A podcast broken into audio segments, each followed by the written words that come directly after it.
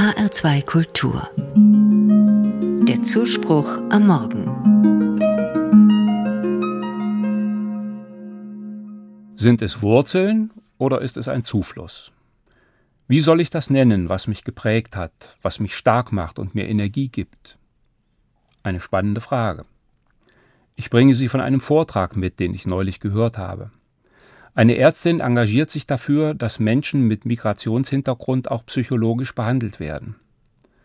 Da braucht es zuerst Personen, die gut übersetzen können. Denn oft wird eine lange Geschichte erzählt, von einem schweren Weg, von den Verlusten, von der Trauer, von den Ängsten. Genau dazu berichtet die Ärztin von einer neuen wissenschaftlichen Einsicht. Wir sollten in solchen Situationen nicht mehr von den Wurzeln sprechen, die diese Personen in ihrem Herkunftsland haben. Besser ist es, wenn wir vom Zufluss reden. Eine gute Idee, wie ich finde. Denn Wurzeln können etwas sein, das dich festhält oder das ausgerissen wird, wenn du dein Leben änderst. Daran zu denken kann Menschen schwächen und krank machen. Ein Zufluss dagegen muss ständig weiterfließen.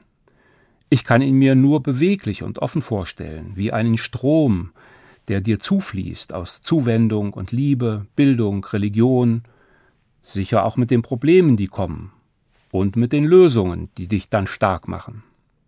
Ich bin kein Migrant, bin in Hessen geboren und die meiste Zeit hier geblieben. Doch es waren verschiedene Orte, in die wir als Familie weitergezogen sind. Dazu der Kulturwechsel aus einer Handwerkerfamilie ins Pfarrhaus. Ich denke, immer mehr von uns sind heute ähnlich unterwegs. Sie ziehen um, brauchen neue Jobs, die Familie ändert sich, Wechsel, die einem nie ganz leicht fallen. Vielleicht kann das Bild vom Zufluss helfen, ein mobiles Leben zu meistern. Was ist mir bisher zugeflossen? Was kommt jetzt gerade in meinem Leben an? Was davon will ich gerne aufnehmen? Was lasse ich lieber abfließen? Der Zufluss ist ein gutes Bild und hilfreich. Aber ich möchte auch weiterhin von meinen Wurzeln sprechen. Man sieht sie nicht, sie sind unter der Erde, aber sie geben mir Halt. Und ich kann trotzdem beweglich bleiben. Wurzeln sind kein Betonfundament. Sie hören nie auf zu wachsen, sie tasten sich immer ganz fein in die neuen Lebenskreise ein.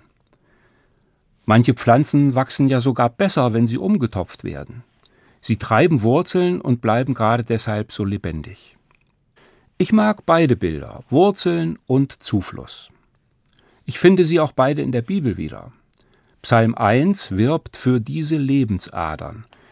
Wer auf Gottes Stimme hört, heißt es da, der ist gepflanzt wie ein Baum an den Wasserbächen, der seine Frucht bringt zu seiner Zeit und seine Blätter welken nicht.